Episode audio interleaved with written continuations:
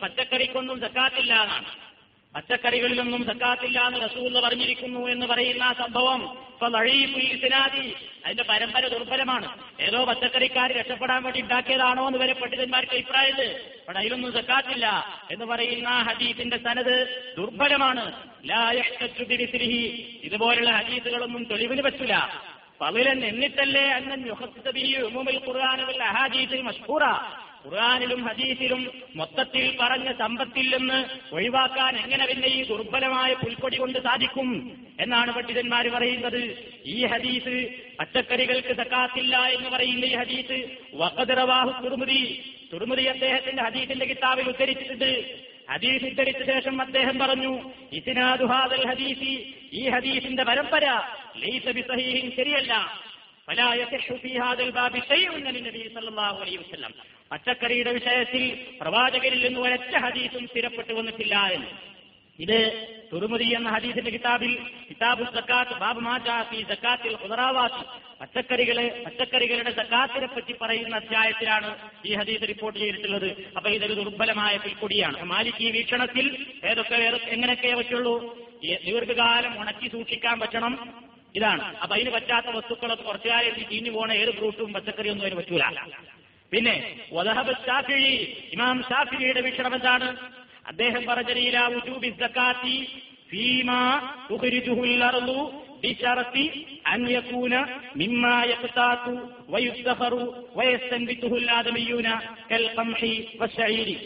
അദ്ദേഹം നിബന്ധന വെക്കുന്നത് ഭക്ഷണം ഭക്ഷണമായിട്ട് ഉപയോഗിക്കുന്ന വസ്തുവായിരിക്കണം.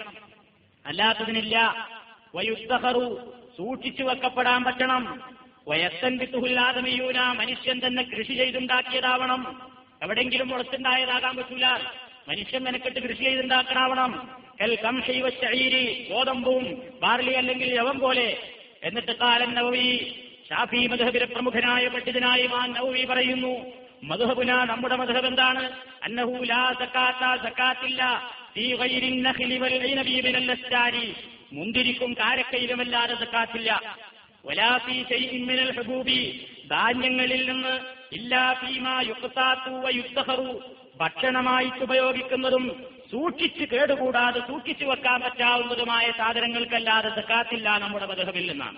അപ്പൊ ഷാഫി മധുഹബ് അനുസരിച്ച് പലതും വിവാഹവും തേങ്ങ അടക്ക പോകും. അതേപോലെ തന്നെയുള്ള പല വസ്തുക്കളും ഒരുപക്ഷെ ഒഴിവായി എന്ന് വന്നേക്കാം. ഉറപ്പിച്ചു പറയാവുന്നത് വലാ സക്കാത്തത്തിൽ കുതറാവാത്തി പച്ചക്കറിയിൽ സക്കാത്തില്ലാന്നാണ് അപ്പൊ പടവലങ്ങ കുമ്പളങ്ങ മത്തൻ വഴുതനങ്ങ ഏതൊക്കെ പച്ചക്കറികളുണ്ടോ ലോഡ് കണക്കിന് നിങ്ങൾ മുതലാളിക്ക് അവിടെ പാടത്തിങ്ങനെ കൃഷി ചെയ്തുണ്ടാക്കിയാലും ഉം അതിനൊന്നും സക്കാത്ത് നിർബന്ധമല്ല.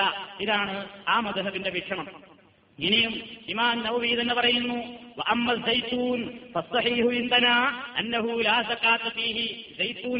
ഖുർആൻ തന്നെ പേരെടുത്ത തന്നെയാ സാധന സൈത്തൂൻ. നിങ്ങൾ കേട്ട് കഴിഞ്ഞു റുമാന സൈത്തൂന എന്നൊക്കെ ഖുർആൻ വിശദീകരിച്ചിട്ടുണ്ട്. അതിനെ സംബന്ധിച്ച് എന്താ അദ്ദേഹം പറഞ്ഞത്? വാമ്മ സൈത്തൂൻ സൈത്തൂനില്ല ഒലീവ് അതിലും നമ്മുടെ അടുക്കൽ ശരിയായ അഭിപ്രായവും സക്കാത്തില്ലാന്നാണ് ഈ അഭിപ്രായങ്ങളൊക്കെ സയ്യിദ് സാബിക്ക് അദ്ദേഹത്തിന്റെ ഫിഖുസുന്ന എന്ന ഗ്രന്ഥം ഒന്നാം വാല്യം ഇരുന്നൂറ്റി അറുപത്തിമൂന്ന് ഇരുന്നൂറ്റി അറുപത്തിനാല് തുടങ്ങിയ പേജുകളിൽ വിശദീകരിച്ചിട്ടുണ്ട്. മൂന്ന് മധബിന്റെ വീക്ഷണായി നാലാമത്തത് ഹംബലി മധബാണ് ഹംബലി മധബുകാർ പറയുന്നത് അവർ പറയുന്നത് മിനൽ ഹബൂബി വസ്തിമാരി മിമ്മ എയ്ബത്തു ഉണക്കി സൂക്ഷിക്കാൻ പറ്റണം വയ്യുക്ക ദീർഘകാലം നിലനിൽക്കണം. ഇവരൊന്നും പറയാത്ത ഒരു നിബന്ധന കൂടി അദ്ദേഹത്തിനുള്ളത് വയ്യുക്കാലു അളക്കാൻ പറ്റണം എന്നാണ്. അളക്കാൻ പറ്റണം അളന്നു തൂക്കുക അളക്കാനും തൂക്കാനൊക്കെ പറ്റണം. യുക്കാലു എന്നാണ്. തൂക്കലല്ല അളക്കാൻ പറ്റണം. വയസ്സൻ അറാവിയും മനുഷ്യൻ കൃഷി ചെയ്തുണ്ടാക്കുന്നതുമാവണം. അപ്പൊ അളക്കാൻ പറ്റാത്ത വസ്തുക്കളൊന്നും ഇതിന് പറ്റൂല. അതുകൊണ്ട് ചില പ്രത്യേക തരം പഴങ്ങളിലല്ലാതെ മറ്റുള്ളവയിലൊന്നും അദ്ദേഹത്തിന്റെ അടുക്കൽ സക്കാത്തില്ല വലാഫിൽ പുനറാവാത്തി പച്ചക്കറികളിൽ സക്കാത്തില്ല ഇതുപോലെ കൽ കിസ്സായി വെള്ളരി പോലെ വൽ ഹിയാറി കക്കരിക്ക പോലെ വൽ ബിത്തീഹി ബത്തക്ക പോലെ വൽ ബാദിൻജാൻ വൽ ലഫ്തി വൽ ജസർ വഴുതനങ്ങ മുള്ളങ്കി കാരറ്റ് ഇതിനൊന്നും സക്കാത്തില്ല വഴുതനങ്ങൾക്കും മുള്ളങ്കിക്കും കാരറ്റിനും ഒന്നിനും ജക്കാത്തില്ല അങ്ങനെ പറഞ്ഞതും പറയാത്തതുമായ ഫ്രൂട്ട് ഐറ്റംസിലും അതേപോലെ തന്നെ പച്ചക്കറി വിഭവങ്ങളിലുമായിട്ട് പല വസ്തുക്കൾക്കും ബന്ധില്ല എന്നാണ് ജക്കാത്തില്ല എന്നാണ്. ഇങ്ങനെ പല രൂപത്തിലുള്ള അഭിപ്രായ വ്യത്യാസങ്ങളാണ് മധുഹബിൽ നമുക്ക് കാണാൻ സാധിക്കുന്നത്.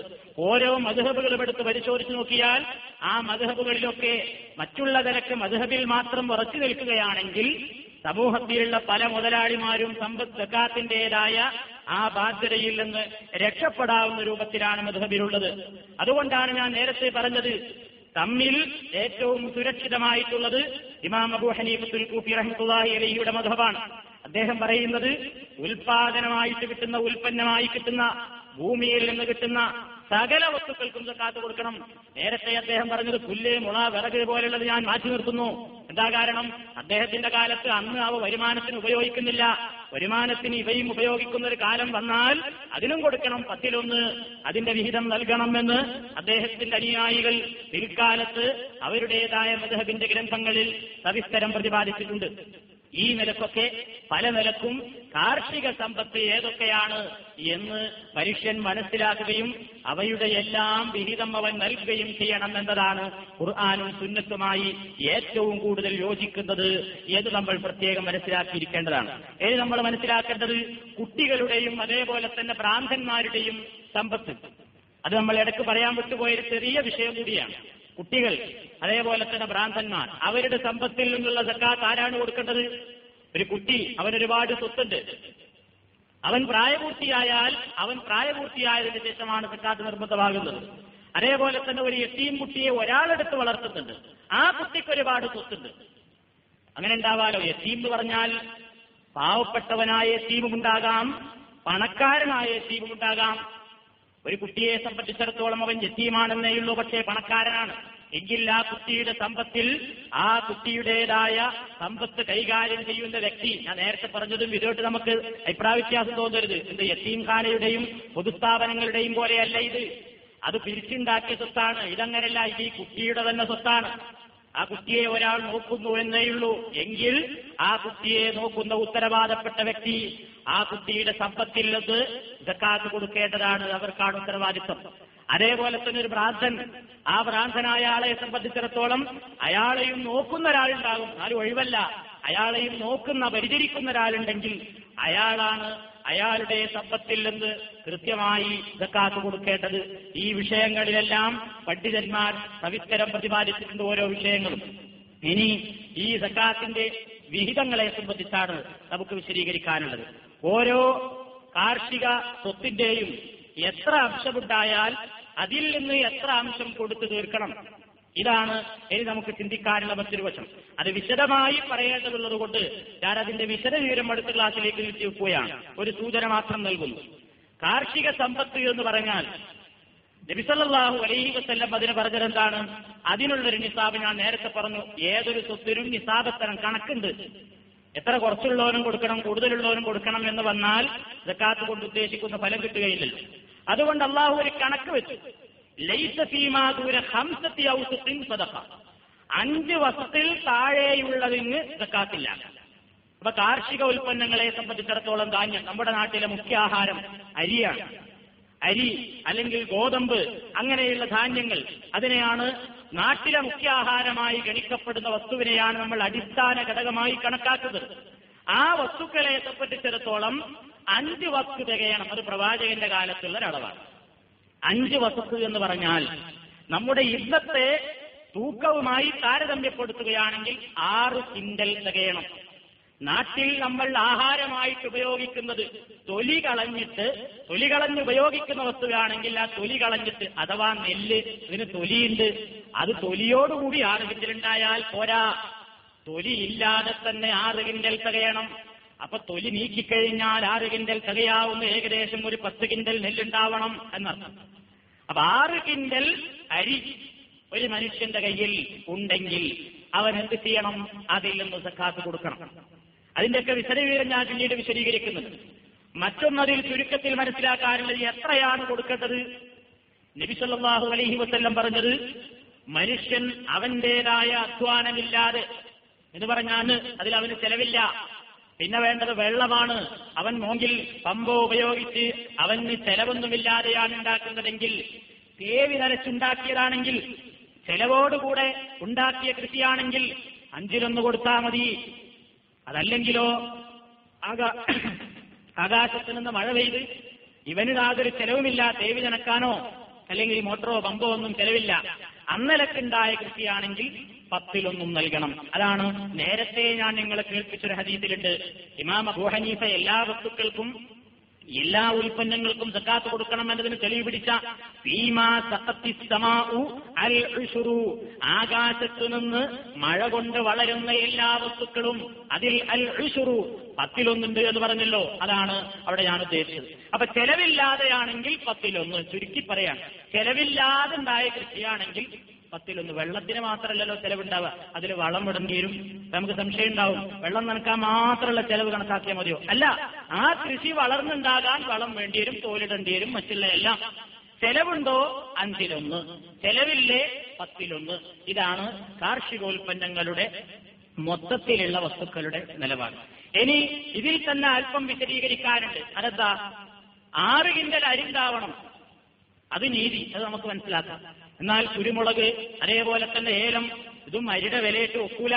അതുകൊണ്ട് ഒരു മനുഷ്യന്റെ കയ്യിൽ ആറ് കിൻഡൽ ഏലം ഉണ്ടായാലേ അല്ലെങ്കിൽ ആറ് കിൻഡൽ കുരുമുളക് ഉണ്ടായാലേ ജക്കാത്ത് കൊടുക്കേണ്ടി വരൂ എന്ന് പറഞ്ഞാൽ അതെങ്ങനെ നീതിയാകും? അപ്പൊ പിന്നെ ആറ് കിൻഡൽ ഉണ്ടാവാറ് വലിയ പണക്കാരനാവണ്ട കുരുമുളകൊക്കെ ആറ് കിൻഡൽ ഉണ്ടായ പോലെ ആരാ? അപ്പൊ ആറ് കിൻഡൽ അരി ഉണ്ടായോ ഓനും കൊടുക്കണം. ആറ് കിൻഡൽ ഉണ്ടായാലേ മറ്റേന് കൊടുക്കണ്ടുള്ളൂ എന്ന് വന്നാൽ അത് ശരിയാവില്ല. അപ്പൊ അതിന് പണ്ഡിതന്മാരെന്താ പറഞ്ഞത്? മൂല്യം സമീകരിക്കാം മൂല്യങ്ങൾ എന്ത് ചെയ്യുക ഇതിന്റെ മൂല്യം അതിന്റെ മൂല്യം കൂടി താരതമ്യം നടത്തുക. എന്നിട്ട് കണക്കാക്കണം എന്നാണ്. അതെന്താ? ആറ് കിൻഡൽ അരിക്ക് മാർക്കറ്റ് റേറ്റ് എത്രയെന്ന് കണക്കാക്കാം ആറ് കിൻഡൽ അരിക്ക് ഒന്നത്തെ റേറ്റ് അനുസരിച്ച് നോക്കുകയാണെങ്കിൽ ഇപ്പോഴത്തെ നിലവാരം നമുക്ക് അറിഞ്ഞൂടാ. ഒരു ആറായിരം റുപ്യ കൂട്ടുക. ഒരു കിലോ അരിക്ക് പത്തും പതിനൊന്നും ഒക്കെ ഉണ്ടപ്പോ വില ഇങ്ങനെ കുതിച്ച് കയറില്ലേ അപ്പൊ അത് നിങ്ങൾ കൂട്ടിക്കോ. ഏതോ ആവട്ടെ ഒരു ആറ് കിൻഡൽ അരിക്ക് ഒരു ആറായിരം ഇന്ത്യൻ റുപ്യ വേണമെന്ന് അപ്പൊ ആറ് കിൻഡൽ അരി ഒരുത്തന്റെ അടുത്തുണ്ടെങ്കിലോ സക്കാത്ത് കൊടുക്കണം. പത്തിലൊന്നോ അല്ലെങ്കിൽ അഞ്ചിലൊന്നോ. അപ്പൊ മറ്റുള്ളതൊക്കെ എങ്ങനെ കണക്കാക്കും തേങ്ങ അടക്ക കുരുമുളക് റബ്ബർ ഏലം അരച്ചീനി ഇഞ്ചി കപ്പ ഏതൊക്കെ വസ്തുക്കളോ എന്തെങ്കിലും ആവട്ടെ പൈതനങ്ങ് എന്ത് വസ്തുക്കളായിരുന്നാലും എങ്ങനെ കണക്കൂട്ടും ഇതൊക്കെ ആറ് കിൻഡൽ ഉണ്ടാവണോ? വേണ്ട. ആറായിരം ഇന്ത്യൻ രൂപക്കുള്ള അഥവാ ആറ് കിൻഡൽ അരിക്കുള്ള മാർക്കറ്റ് റേറ്റിനോട് തുല്യമായ വില കിട്ടാവുന്ന കുരുമുളക് ഒരുത്തനുണ്ടായാൽ ഇഞ്ചി ഒരുത്തനുണ്ടായാൽ ഏലം ഒരുത്തനുണ്ടായാൽ ഗ്രാമ്പു ഒരുത്തനുണ്ടായാൽ ഏത് വിഭവങ്ങളാവട്ടെ ഏത് വസ്തുവും ഈ ആറ് കിൻഡൽ അരിയുടെ കമ്പോള റൈറ്റിനനുസരിച്ച് തുല്യത ഉണ്ടായാൽ എന്ത് ചെയ്യണം? കൊടുക്കണം. കൊടുക്കണം എന്നർത്ഥം. അപ്പൊ ആറായിരം റുപ്യക്ക് ചിലപ്പോ ആറ് കിൻഡൽ കുരുമുളകൊന്നും വേണ്ട. റേറ്റ് അനുസരിച്ച് കുറച്ചുണ്ടായാൽ മതിയാവും. ചിലപ്പോൾ അറുന്നൂറ് ഗ്രാം മതിയാവും. ചിലപ്പോൾ രണ്ട് കിലോ മതിയാവും. ഓരോ കാലത്തും ഇങ്ങനെ കൂടുന്നതിനനുസരിച്ച് കൂടും. അപ്പൊ എന്താണ് കണക്കൂട്ടേണ്ടത് ഇസ്ലാം അതിൽ പറഞ്ഞിട്ടുള്ളത് ഇതിനൊക്കെ ഇതിനോട് ഇങ്ങനെ താരതമ്യം ചെയ്യണം. അടിസ്ഥാനമായിട്ടൊന്ന് ധാന്യങ്ങളിൽ ഇന്ന വസ്തു ബേസിക്കാണ് അടിസ്ഥാനമാണ്. നാണയത്തിൽ ഇന്നതാണ് അടിസ്ഥാനം. കാലിസമ്പത്തിൽ ഇന്നതാണ് അടിസ്ഥാനം. എന്നിങ്ങനെ വളർത്തുമൃഗങ്ങളും മറ്റുള്ള വസ്തുക്കളുമൊക്കെ ഏതിനൊക്കെ ഓരോ അടിസ്ഥാനം കണക്കാക്കി. എന്നിട്ട് ചെയ്യാമത്ത് നാൾ വരേക്കുണ്ടാകുന്ന ഏത് ഉൽപ്പന്നങ്ങളും ഈ അടിസ്ഥാന വസ്തുവുമായി താരതമ്യം ചെയ്തിട്ട് വില കണക്കാക്കി ആ കൃത്യമായ തോതിൽ അതിന്റെ സക്കാത്ത് കൊടുക്കണം. ഇതിന്റെ വിശദ വിവരം ഇൻഷാല്ല പിന്നീട് ഞാൻ വിശദീകരിക്കുന്നതാണ്. മൊത്തത്തിൽ ഞാൻ ചില സൂചനകൾ നടത്തിയെന്ന് മാത്രം. അവയുടേതായ കാര്യങ്ങളിൽ ഓരോന്നിലും വിശദമായി ഇനിയും നമുക്ക് പഠിക്കാനുണ്ട്. അതുകൊണ്ട് അള്ളാഹു സുബാനുഭൂത്തായ നമുക്ക് നിർണയിച്ചു തന്നിട്ടുള്ള പരിധികൾ ഒരിക്കലും വിടാതെ ഏതേതൊക്കെ സമ്പത്തിന്റെ ഉടമകളാണെന്ന് ഓരോരുത്തരും ആലോചിച്ചുകൊണ്ട് തന്റേതായ ഭൂമിയിൽ തന്റേതായി അള്ളാഹു നൽകിയിട്ടുള്ള നിലത്തിൽ ഭൂമിയിൽ താൻ ഉൽപ്പാദിപ്പിച്ചുകൊണ്ടിരിക്കുന്ന എന്തൊക്കെ കാർഷിക വിളവുകൾ തന്റേതായ ഉത്തരവാദിത്തത്തിൽ തന്റെ സമ്പത്ത് എന്ന നിലയ്ക്ക് വളരുന്നുണ്ട് അല്ലെങ്കിൽ കിട്ടുന്നുണ്ട് എന്ന് മനസ്സിലാക്കുകയും ചിന്തിക്കുകയും അതനുസരിച്ച് കൃത്യമായി അവയുടെ സക്കാത്തിനെ പറ്റിയുള്ള ബോധമുണ്ടാവുകയും അത് കൃത്യമായി വിളവെടുപ്പിന്റെ സന്ദർഭത്തിൽ നിങ്ങൾ അതിന്റെ അവകാശം നൽകുക എന്ന് ഖുർആൻ പറഞ്ഞ ആ വിഷയത്തിൽ അലംഭാവം കാണിക്കാതിരിക്കുക എന്ന് ഖുർആാനിന്റെ താക്കീതും ഉൾക്കൊണ്ടുകൊണ്ട് ഈ വിഷയത്തിൽ നമ്മൾ ബോധവാന്മാരാവുക പ്രയോഗരംഗത്ത് വരുത്തേണ്ടത് പ്രായോഗികമായി തന്നെ നമ്മൾ നിർവഹിക്കുക. വീഴ്ചകൾ വരുന്നതിൽ അള്ളാഹുവിനോട് കുറുക്കല്ല തേടുകയും ചെയ്യുക. പടച്ചതമ്പുരാൻ കൃത്യമായി അവൻ കൽപ്പിച്ചതുപോലെ എല്ലാ വിഭവങ്ങളിൽ നിന്നും സക്കാത്തുകൾ നൽകി അവനെ സൂക്ഷിക്കുന്ന ഭക്തന്മാരിൽ നമ്മെ എല്ലാവരെയും ഉൾപ്പെടുത്തുമാറാകട്ടെ. പിശുക്കിൽ നിന്നും അതേപോലെ തന്നെ സാമ്പത്തിക കാര്യങ്ങളിലെ കൃത്രിമങ്ങളിൽ നിന്നും സർവശക്തനായ തമ്പുരാൻ നമ്മെ എല്ലാവരെയും രക്ഷിക്കുമാറാകട്ടെ.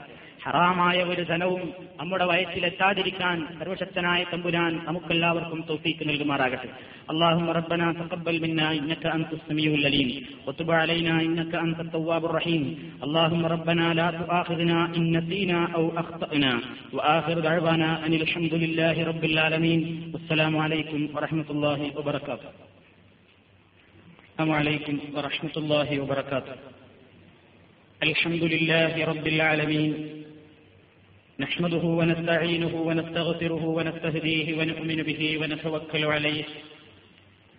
ونعوذ بالله من شرور أنفسنا ومن سيئات أعمالنا.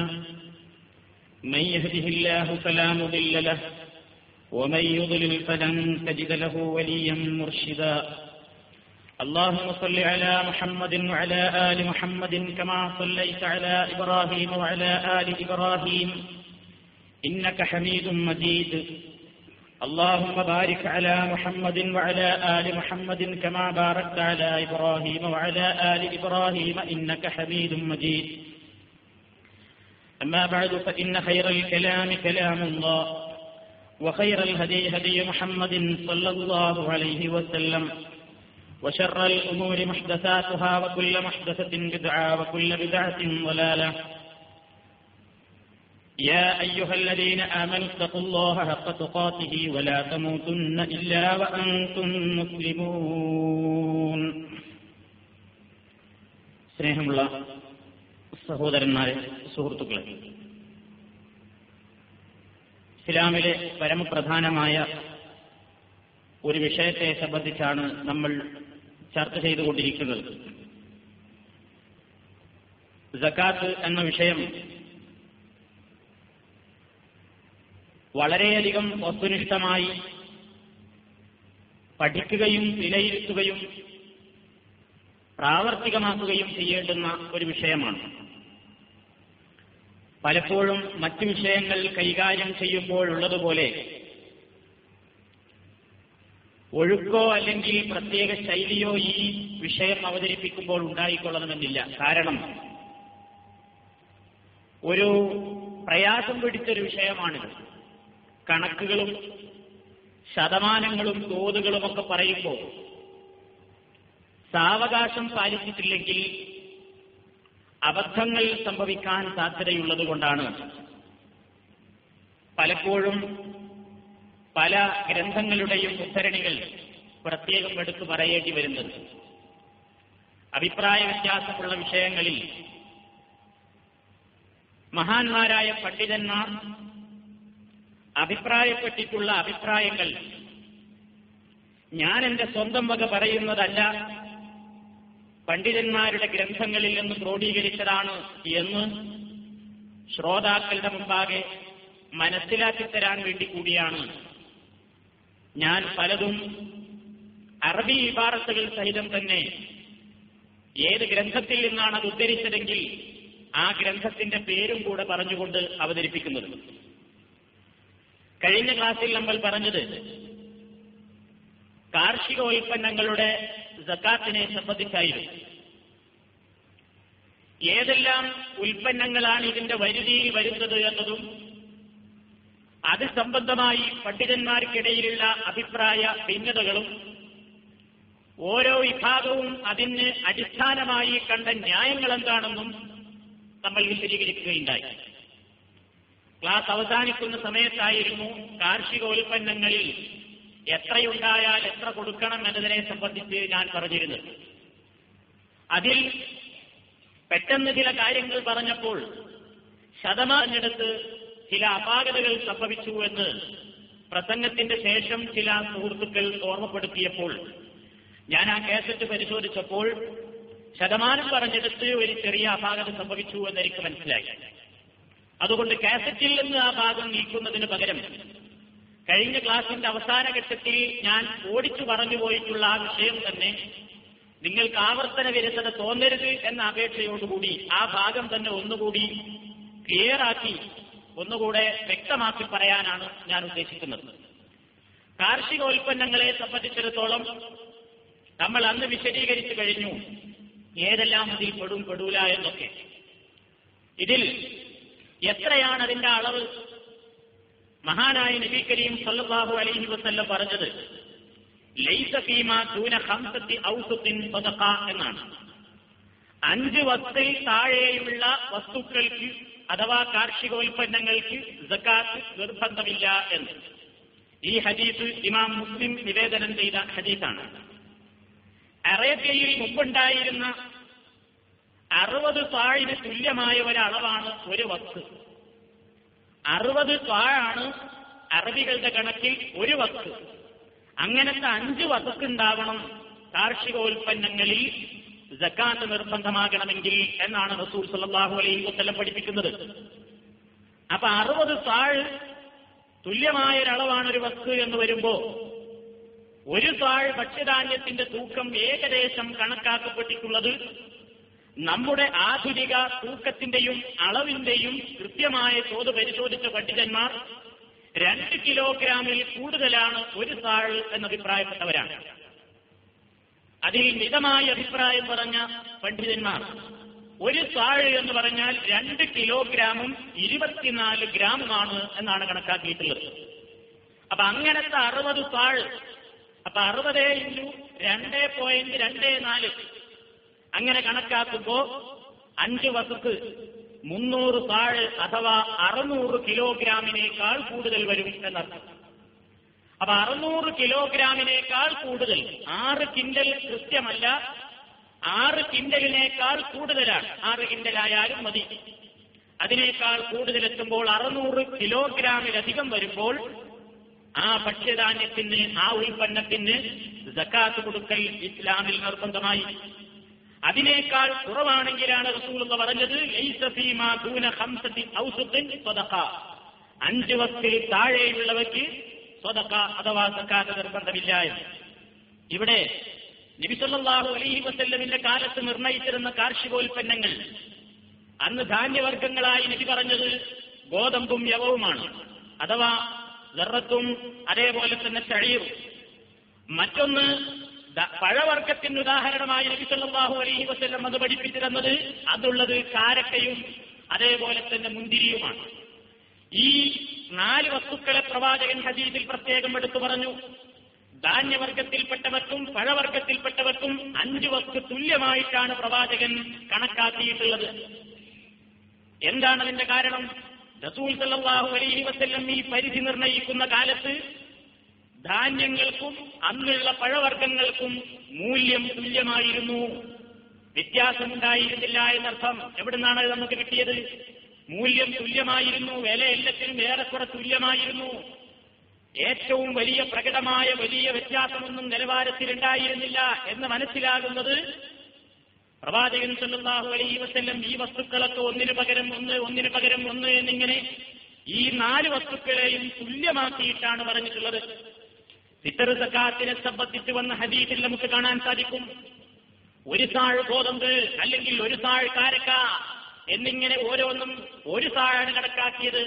അതിൽ നിന്ന് പണ്ഡിതന്മാര് ഗവേഷണം ചെയ്തുകൊണ്ട് മനസ്സിലാക്കി തരുന്നത് പ്രവാചകന്റെ കാലത്തുള്ള ധാന്യങ്ങളും പഴവർഗങ്ങളും മൂല്യത്തിൽ വലിയ അന്തരമുണ്ടായിരുന്നില്ല സമമായിരുന്നു.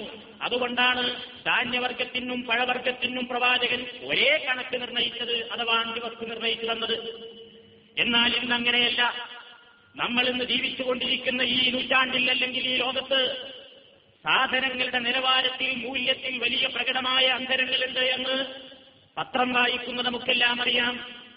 നമ്മുടെ നാട്ടിലെ മുഖ്യാഹാരമായ നെല്ലിന്റെ റേറ്റും അതേപോലെ തന്നെ കുരുമുളകിന്റെയോ ജാതിപത്രിയുടെയോ ഗ്രാമ്പുവിന്റെയോ ഏലത്തിന്റെയോ മറ്റേതെങ്കിലും വസ്തുക്കളുടെയോ സുഗന്ധവ്യഞ്ജനങ്ങളുടെയോ വില നിലവാരവും തമ്മിൽ കത്തിച്ചു നോക്കിയാൽ ലക്ഷങ്ങളുടെ വ്യത്യാസമാണ് നമുക്ക് കാണാൻ സാധിക്കുന്നത്.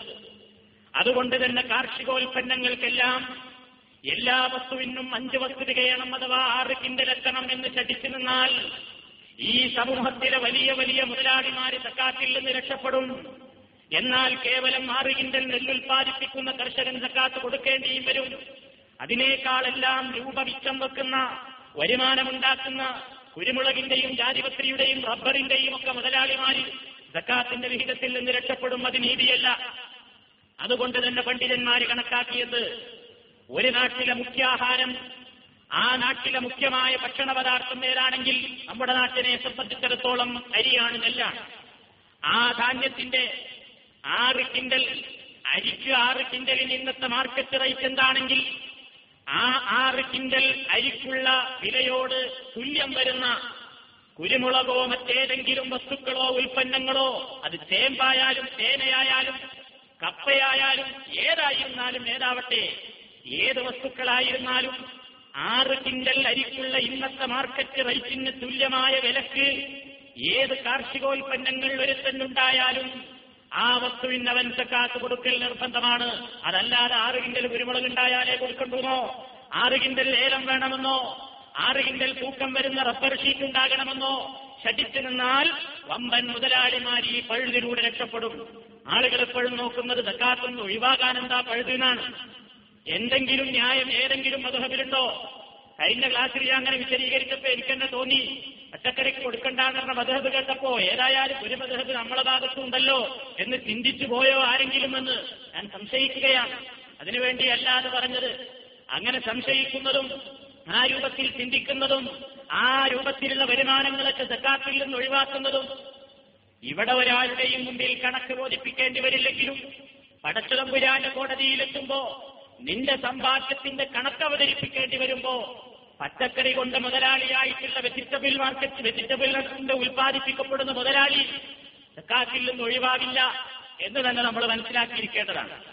ഇനി അപ്പൊ എത്രയാണ് എത്ര തൂക്കമുണ്ടായാലാണ് ഈ വസ്തുക്കൾക്കൊക്കെ നമ്മൾ ശരിക്കും പഠിക്കണം? ആർക്കും ഈ ഒരു സംശയം ഉണ്ടാകരുത്. തേങ്ങയുടെ തേങ്ങയുള്ളവരാണ് നമ്മൾ. അടക്കയുള്ളവരാണ്. കുരുമുളക് ഉൽപ്പാദിപ്പിക്കുന്നവരാണ്. നെല്ല് കൃഷി ചെയ്യുന്നവരാണ്. ഏതൊക്കെ മേഖലയിൽ റബ്ബർ ഉൽപ്പാദിപ്പിക്കുന്നവരുണ്ട്. ഏതൊക്കെ വസ്തുക്കളാകട്ടെ ഇനി ആർക്കും ഒരു സംശയവും ബാക്കിയുണ്ടാകരുത്.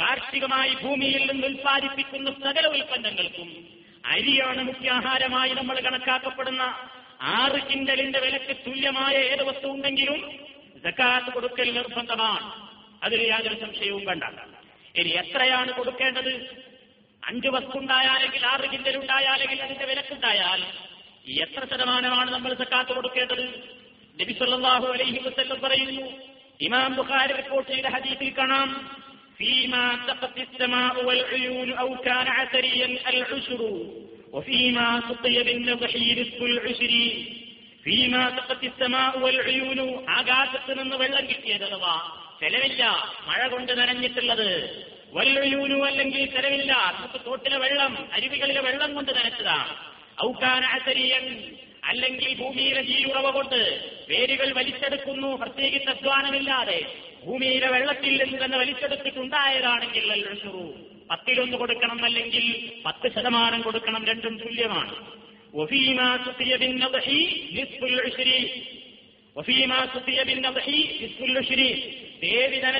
അഥവാ ചെലവുള്ള രൂപത്തിലാണ് ആ കൃഷിയെങ്കിൽ നിസ്ഫുല്ലുശ്ശിരി പത്തിലൊന്നിന്റെ പകുതിയാണ് എന്ന് പറഞ്ഞാൽ ഇരുപതിലൊന്നാണ് കൊടുക്കേണ്ടത്. ഇവിടെയാണ് കഴിഞ്ഞ ക്ലാസ്സിൽ പറഞ്ഞപ്പോ പത്തിലൊന്നൂന്നും അഞ്ചിലൊന്നൂന്നും പറഞ്ഞിട്ട് ശരിയാഭാഗം സംഭവിച്ചത്. അതുകൊണ്ടാണ് ഞാനത് പ്രത്യേകം ഓർമ്മപ്പെടുത്തുന്നത്. കഴിഞ്ഞ ക്ലാസ്സിൽ വന്ന ആ പരാമർശം എന്റെ അടുക്കൽ വന്നുപോയ അബദ്ധമാണ് തെറ്റാണ്. പത്തിലൊന്നും അഞ്ചിലൊന്നും എന്നല്ല പറയേണ്ടത്. പത്തിലൊന്ന് ചെലവില്ലെങ്കിൽ പത്തിലൊന്ന് ചെലവുണ്ടെങ്കിൽ ഇരുപതിലൊന്ന്. അഥവാ ചെലവുള്ളതാണെങ്കിൽ പത്ത് ശതമാനം ചെലവില്ലാത്തതാണെങ്കിൽ പത്ത് ശതമാനം ചെലവുള്ളതാണെങ്കിൽ അഞ്ച് ശതമാനം. ഇതാണ് സക്കാത്ത് കൊടുക്കേണ്ടുന്നതിന്റെ വിഹിതം. അതിന്റെ കണക്ക് മനസ്സിലായി. കൊടുക്കേണ്ടത് എത്രയെന്നും മനസ്സിലായി. ഇനി എപ്പോഴാണ് ഇത് കൊടുക്കേണ്ടത്? വിളവുകളെ സംബന്ധിച്ചിടത്തോളം നബി സല്ലല്ലാഹു അലൈഹി വസല്ലം പറഞ്ഞത് കാർഷികോൽപ്പന്നങ്ങളായ വിളവുകളെ സംബന്ധിച്ച് നബി കരീം പരിശുദ്ധ ഖുർആാനിലൂടെ പഠിപ്പിച്ചിരുന്നത് എന്താണ്? ഖുർആാനിന്റെ ആയത്തിലൂടെ. അതാ വ തആല പറയുന്നു കാർഷികോൽപ്പന്നങ്ങളെ സംബന്ധിച്ച് പലജാതി വസ്തുക്കളെ സംബന്ധിച്ച് പറഞ്ഞ ആയത്തുകൾ അവസാനിപ്പിച്ചത് എന്നാണ്. വിളവെടുപ്പിന്റെ കാലത്താണ് ഇത് കാത്തു കൊടുക്കേണ്ടത്. നെല്ല് കൊയ്തെടുക്കുന്ന ഒരു വിളവ് അവസാനിക്കുമ്പോൾ അപ്പൊ കൊടുക്കണം. തേങ്ങ നമ്മൾ തെങ്ങ് കയറ്റക്കാരനെ വിളിച്ച് തേങ്ങയിൽ നിന്ന് തേങ്ങ ഇറക്കുമ്പോൾ അവിടെ കൊടുക്കണം. കമുകിൽ കയറിയിട്ട് അടക്ക പറിക്കുമ്പോൾ അവിടെ വെച്ച് കൊടുക്കണം. വിളവ് എപ്പോഴാണോ നടത്തുന്നതെങ്കിൽ എപ്പോഴാണ് വിളവെടുക്കുന്നതെങ്കിൽ എപ്പോഴാണ് കുരുമുളക് എടുക്കുന്നതെങ്കിൽ എപ്പോഴാണ് റബ്ബർ ഷീറ്റ് അവൻ ഉൽപ്പാദിപ്പിച്ച് റബ്ബർ ഉണ്ടാക്കി അതുകൊണ്ട് റബ്ബർ ഷീറ്റ് ഉണ്ടാക്കുന്നതെങ്കിൽ ആ സ്ഥലമാണ് അതിന്റെ കാത്തു കൊടുക്കേണ്ടത്. അപ്പൊ നമുക്കൊരു സംശയം ഉണ്ടാകും ഓരോ വിളവുകളിലും ഈ പറഞ്ഞ രൂപ എത്തിയിട്ടില്ലെങ്കിലോ തൂക്കം എത്തിയിട്ടില്ലെങ്കിലോ അഥവാ അറുന്നൂറ് കിണ്ടൽ വേണമെന്ന് പറഞ്ഞില്ലേ? അപ്പൊ നെല്ല് നമ്മളൊരു കൊല്ലത്തിൽ രണ്ടും മൂന്നും വിളവുകൾ എടുക്കുന്നവരുണ്ട്. ഒരേ നിലത്ത് തന്നെ ഒരിക്കൽ നെല്ല് ഉൽപാദിപ്പിച്ചത് കൊയ്തെടുത്ത് വീണ്ടും അതേ കൊല്ലത്തിൽ തന്നെ വേറൊരു മറ്റൊരു സമയത്ത് പുഞ്ചകൃഷി എന്നും ഇരിപ്പു കൃഷി എന്നൊക്കെ പറയുന്ന പല പേരുകളുണ്ട്. കൃഷിക്കാർക്കറിയാം. ഞാനത് വിശദീകരിക്കുന്നില്ല. ഒരേ നിലത്ത് തന്നെ രണ്ടും മൂന്നും ഘട്ടങ്ങളിലൊക്കെയായി വിളവെടുക്കാറുണ്ട്. എന്നാൽ ഒരു വിളവിൽ തന്നെ എനിക്ക് കിണ്ടൽ കിട്ടിയിട്ടില്ല. അതുകൊണ്ട് ഞാൻ സക്കാത്ത് കൊടുക്കേണ്ടതില്ല എന്ന് പറഞ്ഞൊഴിഞ്ഞു മാറാൻ നിർവാഹമില്ല. ഒരേ നിലത്ത് ഒരേ വർഷം എടുക്കുന്ന വിവിധ കൃഷികളെല്ലാം കൂടി കൂട്ടിയോജിപ്പിക്കണം. ഒരു കൊല്ലത്തിലുണ്ടാകുന്ന വ്യത്യസ്ത വിളവുകൾ കൂട്ടിയോജിപ്പിച്ചിട്ട് അവയുടെ കണക്കെത്തിയാൽ സക്കാത്ത് കൊടുക്കണം. ഒരിക്കൽ തെങ്ങ് കയറ്റം നടത്തി തേങ്ങ കുറെ പറിച്ചുണ്ടാക്കി ആരെങ്കിലും അരിയുടെ നിലവാരത്തിനനുസരിച്ചുണ്ടായില്ല ആ കൊടുക്കണ്ടാകുണ്ടോ അതവിടെ കണക്ക് വെക്കണം. എത്ര ആദ്യത്തെ കയറ്റത്തിലുണ്ടായത്? ഡിസംബറിൽ തങ്ങി കയറി എത്ര കിട്ടി? റെക്കാർഡാക്കണം. പിന്നെ ജനുവരി ഫെബ്രുവരി കഴിഞ്ഞ് മാർച്ചിൽ കയറുന്നു. അപ്പൊ കിട്ടി എത്ര കണക്കാക്കണം? ഒരു കൊല്ലത്തിൽ ആകെ എത്ര പ്രാവശ്യം എത്ര തേങ്ങ കിട്ടി എന്ന് കണക്കാക്കിയിട്ട് ആ നിസാബെത്തിക്കഴിഞ്ഞാൽ കണക്കെത്തിക്കഴിഞ്ഞാൽ കൃത്യമായി കൊടുത്തുകൊള്ളണം. ആർക്കും സംശയം ഉണ്ടായി എന്ന് പറഞ്ഞ് ഞാനും രക്ഷപ്പെടണ്ട. തേങ്ങന്റെ കാര്യത്തിൽ ഇങ്ങനെയാണ് തേങ്ങകൾ എത്രയോ ആൾക്കാരുണ്ട്. അടക്കന്റെ കാര്യം എങ്ങനെയാണ് കുരുമുളകും ഇങ്ങനെയാണ്. ഒരു വസ്തുതും ഒഴിവല്ല. വളരെ വിശദമായി ഇസ്ലാമികമായി നിയമങ്ങളെ സംബന്ധിച്ച് പണ്ഡിതന്മാർ നമ്മുടെ സംശയം തീർക്കുന്ന രൂപത്തിൽ വിശദമായി വസ്തുക്കൾ പഠിപ്പിച്ചു തന്നിട്ടുണ്ട്. അപ്പോ ഒരു കൊയ്ത്ത് വർഷത്തിൽ രണ്ടോ മൂന്നോ വിളവെടുക്കുന്നതാണെങ്കിലും എല്ലാ വിളവും കൂടെ ഒരേ സമയത്തേക്ക് കൂട്ടിയോജിപ്പിച്ചിട്ട് അതിൽ നിന്ന് കിട്ടുന്നത് ഞാൻ സ്ഥാപിക്കുമെങ്കിൽ ജക്കാത്ത് കൊടുക്കൽ നിർബന്ധമായി. അവ എപ്പോഴാ കൊടുക്കേണ്ടത് എന്നുള്ള സംശയവും തീർന്നു. ആ സംശയവും ഇനി അവശേഷിക്കുന്നില്ല. മറ്റൊരു സംശയം പണ്ഡിത ലോകത്തിനിടയിൽ ചർച്ച നടന്നിട്ടുള്ള പ്രധാനപ്പെട്ട മറ്റൊരു സംശയം ഇപ്പൊ നെല്ലിന് തക്കാത്ത് കൊടുക്കണം നെല്ലിന് തന്നെ കൊടുക്കണം. കുരുമുളക് കുരുമുളകാണ് വാരി കൊടുക്കുകയാണോ തേങ്ങ തേങ്ങയാണ് കൊടുക്കുകയാണോ അടക്ക അടക്കയാണ് കൊടുക്കുകയാണോ അതായത് ജക്കാത്ത് കൊടുക്കുമ്പോൾ വസ്തുവിൽ നിന്ന് തന്നെ കൊടുക്കൽ നിർബന്ധമാണോ? അതോ വസ്തുവിന്റെ വില കണക്കാക്കിയിട്ട് പൈസ കൊടുത്താൽ മതിയോ ജക്കാത്ത് ഇതാണ് പണ്ഡിത ലോകത്തിന്റെ ഇടയിൽ ചർച്ച നടന്നിട്ടുള്ള പ്രധാനപ്പെട്ട ഒരു വിഷയം. ജക്കാത്ത് നിർബന്ധമായ അതേ വസ്തുവിൽ നിന്ന് തന്നെ അതിന്റെ വിഹിതം കൊടുക്കൽ നല്ലതാണ് എന്നും അതാണ് ഏറ്റവും ഉത്തമം എന്ന കാര്യത്തിലും ആർക്കും ഒരു അഭിപ്രായ വ്യത്യാസമല്ല പണ്ഡിത ലോകത്ത്. പിന്നെന്തിനാ തർക്കം? വസ്തുവിന് പകരമായി വില കൊടുത്താൽ മതിയോ? നെല്ല് കൊടുക്കണം. നെല്ല് നമുക്ക് ആറ് കിഞ്ചിലുണ്ടായി അതിന് ആ പത്ത് കിഞ്ചൽ നെല്ലുണ്ടായി ആറ് കിഞ്ചൽ എന്ന് പറയുമ്പോൾ അരിണ്ടാകണം അപ്പൊ അതിന് ഉമി കളഞ്ഞിട്ടാവുമ്പോ പത്ത് കിഞ്ചലോളം വരും അതുകൊണ്ടാണ് ഞാൻ അങ്ങനെ പറയുന്നത് അപ്പൊ ആറ് കിഞ്ചൽ അരിണ്ട് ആറ് കിഞ്ചൽ അരിക്ക് തക്കാത്ത് കൊടുക്കണം അരി തന്നെ കൊടുക്കണോ അതോ ആ ആറ് കിഞ്ചലിന്റെ അതിന്റെ വിഹിതത്തിനനുസരിച്ചുള്ള പൈസ കൊടുത്താൽ മതിയോ ഇതാണ് തർക്കം പണ്ഡിത ലോകം اختلف في ذلك الفقهاء ولا أقوال فمنهم من يمنع ذلك ومنهم من يجيزه بلا كراهة യൂസുഫ് കർലാവി അദ്ദേഹത്തിന്റെ ഫിഖുസ്സക്കാത്ത് എന്ന ഗ്രന്ഥത്തിൽ പറയുന്നു പണ്ഡിത ലോകം കർമ്മശാസ്ത്ര പണ്ഡിതന്മാർ ഈ വിഷയത്തിൽ വ്യത്യസ്ത അഭിപ്രായക്കാരാണ്. കൊടുക്കാൻ പാടില്ല എന്ന് പറയുന്ന ആളുകളുണ്ട്. ആ വസ്തുവിൽ നിന്ന് തന്നെ കൊടുക്കണം വില കൊടുത്താൽ പറ്റൂല എന്ന് പറയുന്ന ആൾക്കാരുണ്ട്. ഒരു കറാഹത്ത് പോലുമില്ല. വസ്തു തന്നെ കൊടുത്തോളന്നില്ല ഇനിയും കൊടുക്കാം എന്ന് പറഞ്ഞ് അങ്ങനെ പറയുന്ന പണ്ഡിതന്മാരുണ്ട്. ഒമിൻഹും മഞ്ഞുജീസുഹൂമായൽ കറാഹ കറാഹത്താണ് എന്നാലും കൊടുക്കാവുന്നതാണ് വില എന്ന് അഭിപ്രായപ്പെട്ടവരുമുണ്ട്. എന്നിട്ട് അദ്ദേഹം പറയുന്നു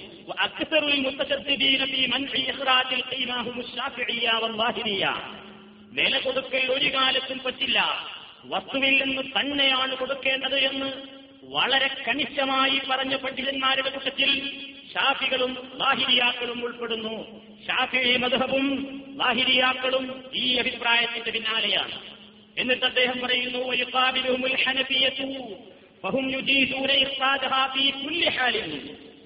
ഇമാം അബൂ ഹനീഫ അദ്ദേഹത്തിന്റെ അനുയായികളും പറയുന്നത് സക്കാത്ത് വസ്തുവിൽ നിന്ന് തന്നെ കൊടുത്തുകൊള്ളണമെന്നില്ല വസ്തുവിന്റെ റേറ്റ് കണക്കാക്കി വില നൽകിയാലും മതി. അതിൽ യാതൊരു അഭിപ്രായ വ്യത്യാസവുമില്ല എന്ന് പറയുന്ന വിഭാഗമാണ് ഇമാം അഹമ്മദ് ബിൻ ഹംബലിന്റെ അഭിപ്രായം ഇത്തര സക്കാത്ത് ധാന്യം തന്നെ കൊടുക്കണം പൈസ കൊടുത്താൽ പറ്റൂല. മറ്റ് സക്കാത്തുകളുടെ വിഷയത്തിൽ അതേ വസ്തു തന്നെ കൊടുത്തുകൊള്ളണമെന്നില്ല വില നൽകാവുന്നതാണ് എന്നാണ് ഇമാം അഹമ്മദ് ബിൻ ഹംബൽ അഭിപ്രായപ്പെട്ടിട്ടുള്ളത്. ഇവിടെ നമ്മളൊരു കാര്യം മനസ്സിലാക്കണം. എന്താണ് ഈ വിഷയത്തെ സംബന്ധിച്ചുള്ള അഭിപ്രായ വ്യത്യാസങ്ങൾ ഉണ്ടാകാൻ കാരണം? നബി സല്ലല്ലാഹു അലൈഹി വസല്ലമിന്റെ കാലത്ത് വസ്തുവിന് പകരമായി വില സ്വീകരിച്ചിട്ടുണ്ടോ? അല്ലെങ്കിൽ വില വിതരണം ചെയ്തിട്ടുണ്ടോ? വിലയോ വസ്തുവാണോ സ്വീകരിച്ചത് എന്നൊക്കെയുള്ള അഭിപ്രായ വ്യത്യാസം മുമ്പേ നിലവിലുണ്ട്. ഇതിങ്ങനെ വിലക്ക് പകരം വസ്തുവിന് പകരം സാധനത്തിന് പകരം വില നൽകാം എന്ന് പറയുന്ന പണ്ഡിതന്മാർ തെളിവ് പറയുന്നത് നബിസല്ലാഹു അലൈഹി വസ്ല്ലം യമനിലേക്ക് ഗവർണറായി നിയോഗിച്ച മുഹാദബിൻ അവിടെ പോയിട്ട് ആളുകളോട് സക്കാത്ത് ആവശ്യപ്പെട്ടപ്പോൾ അദ്ദേഹം അവരോട് പറഞ്ഞു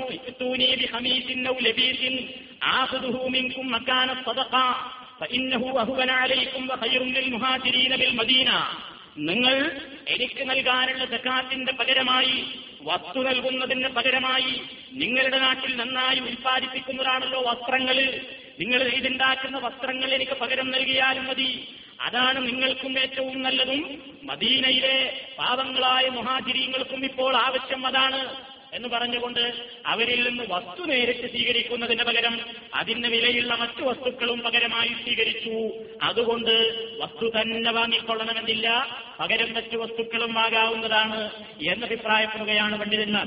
ഈ അഭിപ്രായമുള്ളവരാണ് ഇമാം ഉമർ ബിൻ അബ്ദുൽ അസീദ് റളിയല്ലാഹു തആല അൻഹു ഇമാം ഹസനുൽ ബസരി അതേപോലെ തന്നെ സുഫിയാൻ സൗരി ഒക്കെയും ഈ അഭിപ്രായത്തിലേക്കാണ് ഈ അഭിപ്രായമാണ് അവർക്കുള്ളത് എന്ന് ഇമാം മുഗനി എന്ന ഗ്രന്ഥത്തിൽ ഇബിന് ഖുദാമയുടെ അൽമുഖനി എന്ന ഗ്രന്ഥത്തിന്റെ മൂന്നാം വാളിലും അറുപത്തിയഞ്ചാമത്തെ പേജിൽ ഈ കാര്യം വിശദമായി പ്രതിപാദിച്ചിട്ടുണ്ട് എന്ന് പറഞ്ഞുകൊണ്ട് യൂസുഫുൽ കർലാദി അദ്ദേഹത്തിന്റെ ഫിഖുസക്കാത്ത് എന്ന ഗ്രന്ഥത്തിൽ ഈ വിഷയങ്ങളെല്ലാം സവിസ്തരം പ്രതിപാദിച്ചിട്ടുണ്ട്. ഇമാം നൌബി റഹ്മത്തുള്ളാഹി അലഹി പറയുന്നു ഷർഹുൽ മുഹസബിൽ വഹുവ ല്ലാഹിറു മിൻ മദ്ഹബിൽ ബുഖാരി ഫി സഹീഹി. ഇമാം ബുഖാരി ഹദീസ് ഗ്രന്ഥത്തിന്റെ കർത്താവാണ്. ഇമാം ബുഖാരിയുടെയും അഭിപ്രായം എന്താണ്? വസ്തു തന്നെ വാങ്ങിക്കൊള്ളണമെന്നില്ല വിലയും നൽകാവുന്നതാണ് എന്ന അഭിപ്രായമാണ് തന്നെയുമല്ല അദ്ദേഹത്തിന്റെ ഹദീസിന്റെ കിതാബിൽ ഒരധ്യായം തന്നെ അദ്ദേഹം കൊടുത്തിട്ടുണ്ട് എന്ത്? ബാബു അഹദിൽ ജക്കാത്തിൽ വസ്തു തന്നെ വാങ്ങുന്നതിന് പകരം മറ്റുള്ള വസ്തുക്കളെ സ്വീകരിക്കുക എന്ന് പറയുന്ന ഒരു അധ്യായം അദ്ദേഹം എടുത്ത് അതിന്റെ കീഴെ റഹ്മത്തുല്ലാഹി അലിഹി ഒരു താബിഴിയാണ് സഹാബാക്കളുടെ ശേഷം സഹാബാക്കളോടൊപ്പം ജീവിച്ച ആളുകൾക്കാണ് താബിഴി എന്ന് പറയുന്നത്. അവരിൽ പ്രമുഖനായ ഇമാം താവൂസ് റഹ്മത്തുല്ലാഹി അലിഹിയുടെ അഭിപ്രായം എടുത്തുകൊണ്ട് അദ്ദേഹം ഉദ്ധരിച്ചിരിക്കുന്നു എന്ത്? വസ്തു തന്നെ വാങ്ങിക്കൊള്ളണമെന്നില്ല വിലയും കൊടുക്കാവുന്നതാണ് എന്ന്. അപ്പൊ ഈ വിഷയത്തിൽ ഇങ്ങനെയൊക്കെ അഭിപ്രായ വ്യത്യാസങ്ങളുണ്ട്. ഇവിടെ നമ്മൾ മനസ്സിലാക്കേണ്ടത് എന്താണ്? വേറൊരു അഭിപ്രായം കൂടി ഇതിൽ നിന്ന് രൂപീകരിക്കാൻ സാധിക്കുന്നതാണ്. ഇമാം ഇബിന് തൈമിയ റഹ്മത്തുല്ലാഹി അലഹിയെ പോലെയുള്ള പണ്ഡിതന്മാർ ഈ അഭിപ്രായമാണ് ഉദ്ധരിച്ചിട്ടുള്ളത് എന്താണ് അവർ പറഞ്ഞത്? നമ്മൾ ഇങ്ങനെ തർക്കിച്ചിട്ട് കാര്യമില്ലാതാണ് ജക്കാത്ത് കൊടുക്കേണ്ടത് ധാന്യത്തിൽ നിന്ന് തന്നെയാണോ അതിന്റെ വില കൊടുത്താൽ മതിയോ? അതേ ഉൽപ്പന്നം തന്നെ കൊടുക്കണോ? അതോ അതിന് സമാനമായ വില കൊടുത്താൽ മതിയോ? എന്ന തർക്കത്തിന് ഇബിന് തൈമിയ റഹ്മുല്ലാഹി അലഹിയെ പോലെയുള്ള പല പണ്ഡിതന്മാരും കാണുന്ന ഒരു ഒത്തുതീർപ്പ് എന്താണ് ജക്കാത്ത് നിർബന്ധമായ ഭക്ഷ്യപദാർത്ഥങ്ങൾ. അപ്പൊ നമ്മൾ സക്കാത്ത് കൊടുക്കുന്ന ഏത് വസ്തുവിനാണ് സക്കാത്ത് കൊടുക്കുന്നതെങ്കിൽ ആ ഭക്ഷ്യധാന്യം മാർക്കറ്റിൽ ധാരാളമായി ലഭിക്കുന്ന കാലമാണെങ്കിൽ എന്ന് പറഞ്ഞാൽ നമ്മുടെ നാട്ടിൽ ധാരാളമായിട്ട് കിട്ടുന്നുണ്ട് ക്ഷാമമൊന്നുമില്ല അരി. ഏത് വീട്ടിലും ഇപ്പൊ അരി അത്ര ഒരു ക്ഷാമമൊന്നുമില്ലാത്തൊരു സന്ദർഭമാണെങ്കിൽ എന്ത് ചെയ്യാം? ആ അരി തന്നെ കൊടുക്കണം എന്ന് ശഠിക്കുന്നതിന് പകരം അതാത് കാലങ്ങളിലെ മാർക്കറ്റ് വില കൊടുത്താലും മതിയാകും. എന്താ കാരണം? പാവപ്പെട്ടവനെ സംബന്ധിച്ചിടത്തോളം അവൻ അരി കിട്ടുന്നതിനേക്കാൾ ഉപകരിക്കുക എന്താണ്? പൈസ കിട്ടിയാൽ അവന്റെ മറ്റ് ഏത് ആവശ്യങ്ങൾക്കും മാർക്കറ്റിൽ പോയിട്ട് ഈ പണം കൊണ്ട് അവന് എന്താണ് വേണ്ടതെങ്കിൽ വാങ്ങാൻ പറ്റും. പറഞ്ഞ അരി തന്നെ എല്ലാവരും കൊണ്ടേ കൊടുക്കുന്നുണ്ട്. അരി തന്നെ. എന്നിട്ടാണെങ്കിൽ ഒരു പൈസയില്ല. പൈസക്കൊന്നും വകുപ്പില്ല. അപ്പൊ അരി ഇങ്ങനെ വേവിച്ചുണ്ടാക്കി ചാറും ചോറും കൂട്ടാനൊക്കെ ഉണ്ടാക്കൽ മറ്റു വസ്തുക്കൾ വേണ്ടേ? അപ്പൊ ഒരു പാവപ്പെട്ടവനെ സംബന്ധിച്ചിടത്തോളം പലപ്പോഴും ക്ഷാമൊന്നുമില്ലാത്തൊരു കാലത്ത് അരി കിട്ടുന്നതിനേക്കാൾ നല്ലത് അതിന് പൈസ കൊടുക്കലാവും. അപ്പൊ അവന് അരി അവന്റെ വീട്ടിലുണ്ടാവും വിഷം പിടിയുന്നോ എന്തെങ്കിലുമൊക്കെ വാങ്ങിയുണ്ടാവും അതിക്ക് മറ്റ് സാധനങ്ങൾ വാങ്ങാൻ എണ്ണയും പപ്പടവും മറ്റു കാര്യങ്ങളൊക്കെ വാങ്ങാൻ അവൻ അങ്ങാടിയിൽ പോയി ഇഷ്ടമുള്ള സാധനം മാർക്കറ്റിൽ നിന്ന് വാങ്ങാൻ നല്ലത് അവർ പൈസ കിട്ടലാണ്. അത്തരം ഒരു സാഹചര്യത്തിൽ എന്താണ് നല്ലത്? ഭക്ഷണധാന്യം കൊടുക്കും ഭക്ഷ്യധാന്യത്തിൽ നിന്ന് തന്നെ കൊടുക്കുന്നതിനേക്കാൾ പാവപ്പെട്ടവർക്ക് ഉപകരിക്കുക എന്താണ് അതിന്റെ വില നൽകലാണ്. എന്നാൽ അവർ തന്നെ പറയുന്നു നാട്ടിൽ പച്ചച്ചാണം നിലനിൽക്കുകയാണ്. പഞ്ഞമാസമാണ്. വില അരി കിട്ടാനില്ല എന്നാലോ മറ്റുള്ളവർ പൂഴ്ത്തിവെപ്പുകാരിങ്ങനെ കൂട്ടിവെച്ചിരിക്കുകയാണ്. റേഷൻ ഷാപ്പിലാണെങ്കിൽ കിട്ടാനുള്ളത് മറ്റേ പുലിക്കോടനാണ്.